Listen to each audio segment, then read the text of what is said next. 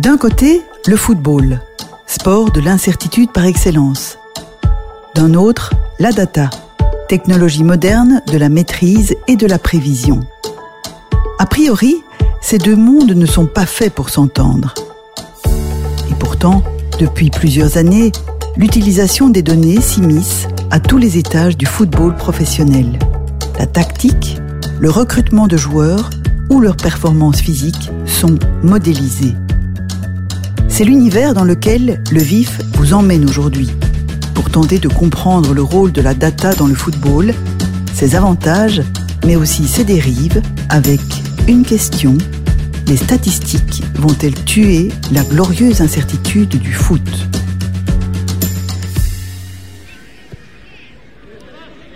Nicolas Stil est analyste vidéo. N'étant pas un surdoué du jeu de jambes, il a trouvé sa façon à lui d'intégrer le monde du football professionnel et de vivre sa passion du sport, les data. Il récolte des milliers de données et de vidéos et les utilise pour gagner.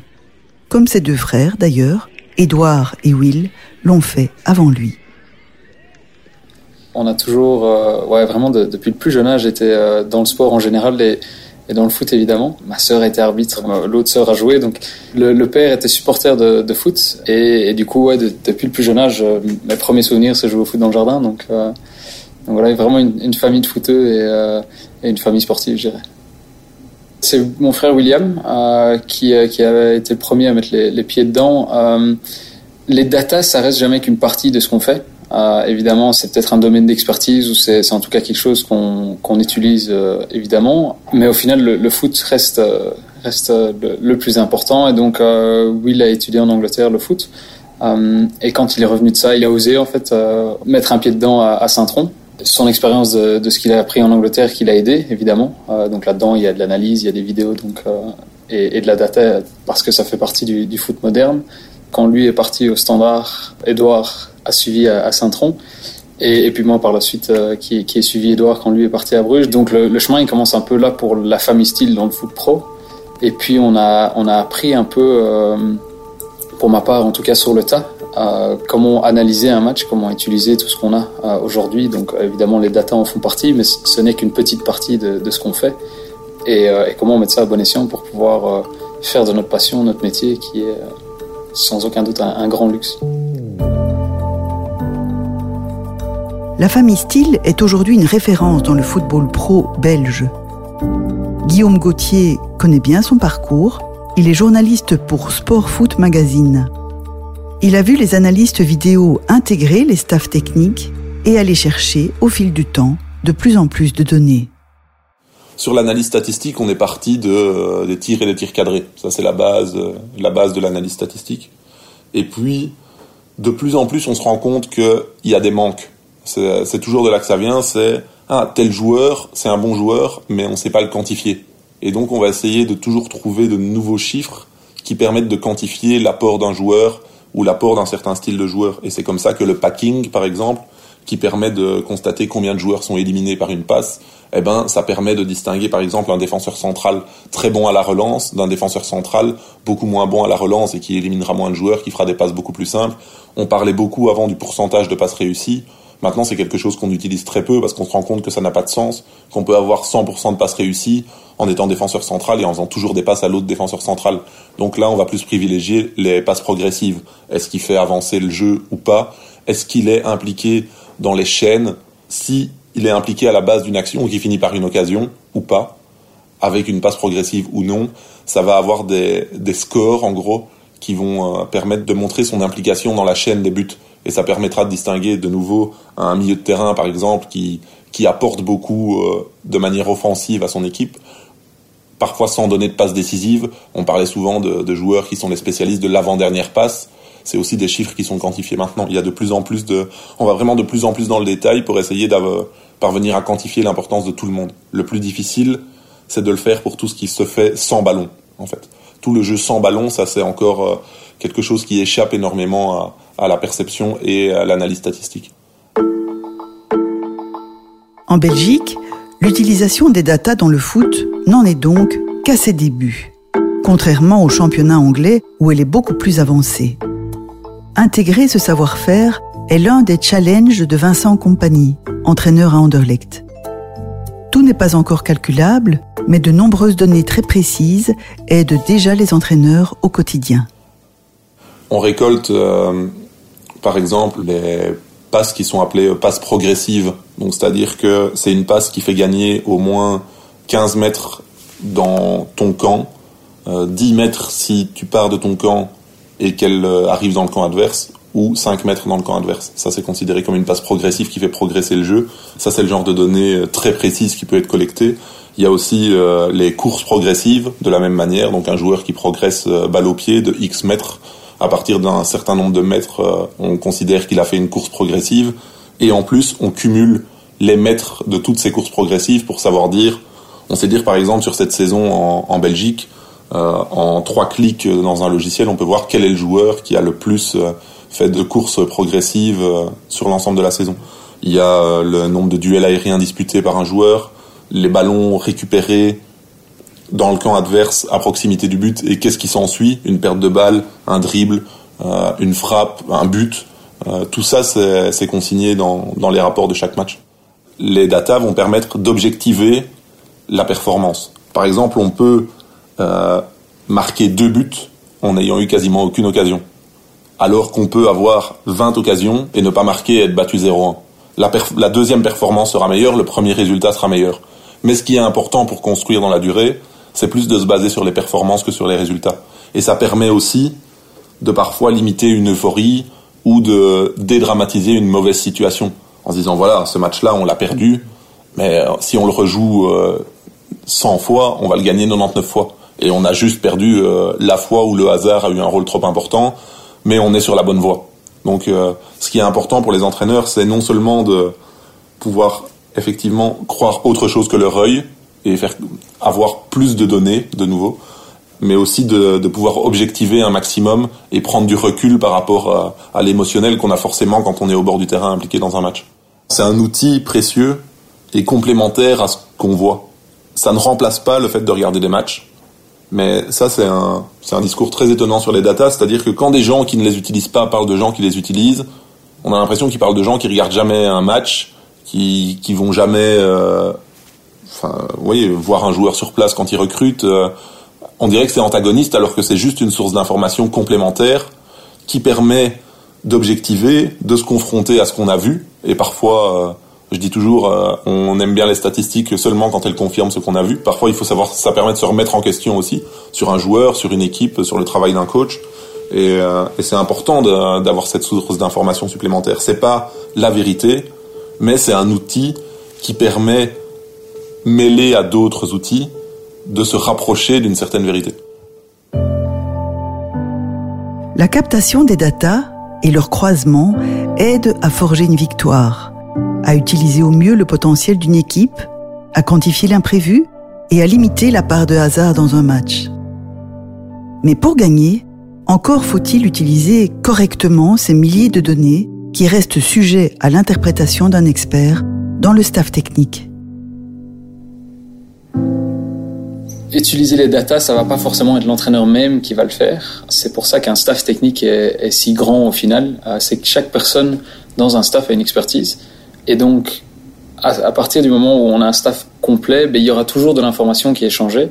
Un entraîneur va, va peut-être être plus influencé par, par un avis qu'un autre, ou alors va être euh, très ouvert à, à, à beaucoup d'informations ou à moins d'informations. Donc, ça revient au fait que les datas sont vraiment une petite partie, euh, sont, euh, je sais pas, je, je dirais peut-être cinq à dix pour cent d'une, d'une semaine de préparation. Et elles sont juste là pour aider. Euh, donc, on les utilise euh, à fond. Euh, ou qu'on les utilise un petit peu, il y aura toujours quelque chose qui va être utile dans, dans les datas. Et c'est pour ça aussi, je pense, euh, euh, est-ce que ça va changer le foot ? Oui, d'une, d'une certaine manière, parce que c'est une approche un petit peu différente, où ça permet, euh, ça permet de contrôler une petite partie, peut-être. Euh, mais ça reste une, une très petite partie du foot. Et je pense pas que ça va prendre le dessus sur tout le reste. Donc, C'est, c'est très compliqué de dire ah, cet entraîneur-là il, il utilise pas du tout ça ou, euh, ou, ou c'est à l'ancienne, parce que peut-être qu'il utilise justement euh, j'en sais rien en, en, après un match il va il va regarder le match, mais il va aussi le débriefer de manière euh, plus data. Donc dans chaque staff technique euh, il y aura toujours quelqu'un qui va apporter peut-être plus le côté data, euh, plus le côté vidéo. Et c'est ce qui fait la beauté d'un staff technique aussi. Ok, il y a un entraîneur, mais les assistants, le, le nom est bien, est bien donné. On est là pour assister d'une manière ou d'une autre avec un, un domaine d'expertise euh, en particulier. Il y a plein de manières d'utiliser le data. Euh, parce que le data, ça, ça reprend par exemple les stats physiques aussi, euh, qui là sont de plus en plus utilisées. Ça reprend aussi les, les données euh, purement statistiques d'un match de foot. Donc dire qu'un entraîneur n'utilise rien, ça j'ai, j'ai pas connu, euh, parce qu'il y a un moment, euh, avec tout ce qu'on nous donne, parce que ces data on, on nous les donne euh, après un match, avant un match, euh, y, y aura toujours quelque chose qu'on va en sortir.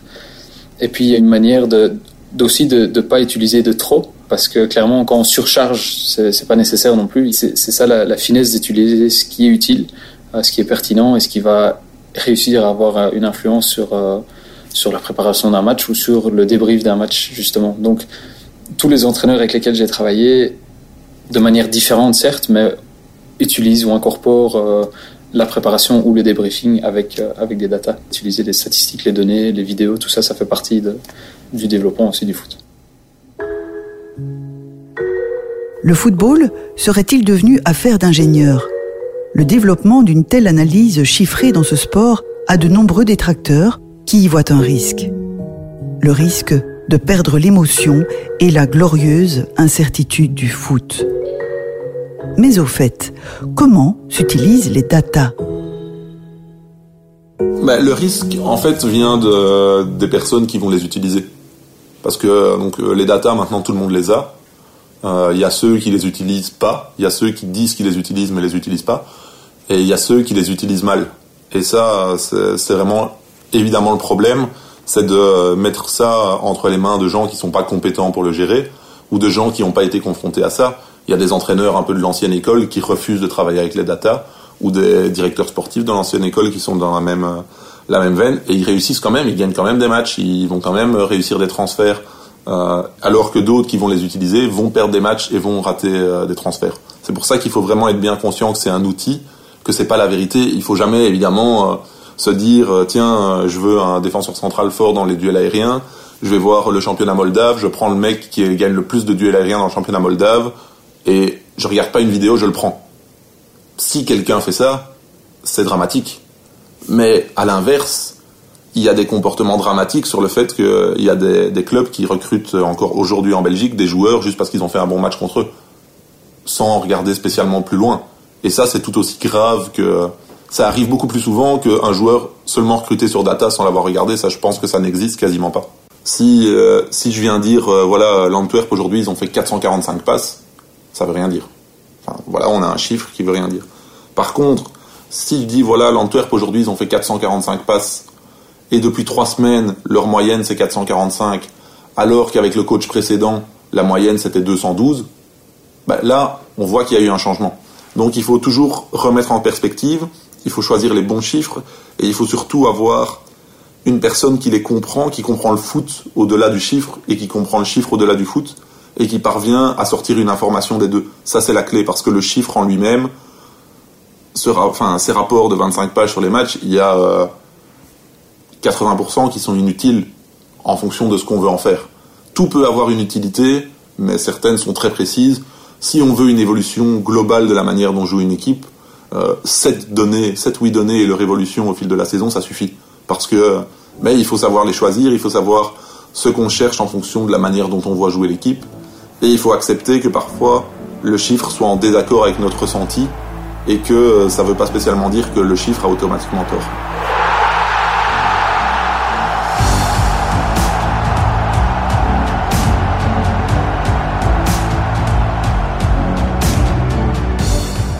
Derrière chaque data, il y a une interprétation, un filtre humain, un cerveau.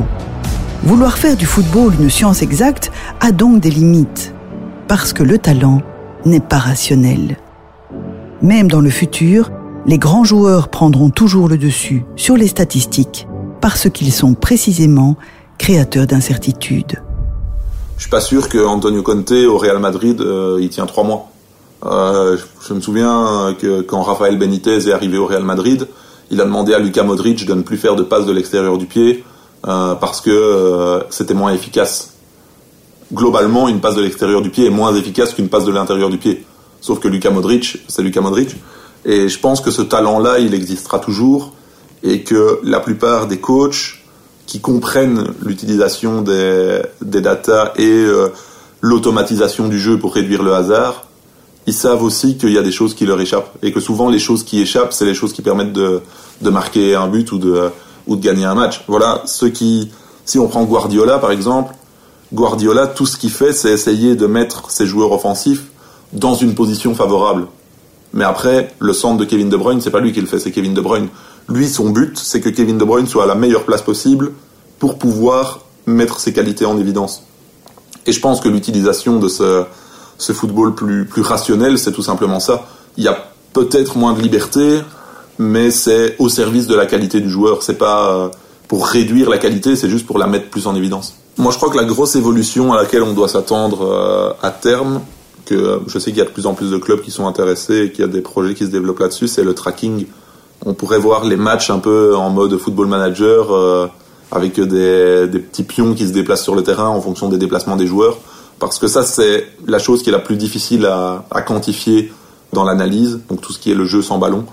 C'est ce qui explique... Euh, Pour recruter un défenseur, par exemple, c'est toujours plus difficile. Quel chiffre je vais utiliser pour dire qu'un défenseur a un bon placement ? Il y a des chiffres, par exemple, comme l'interception. Mais l'interception, on peut être mal placé et faire une interception.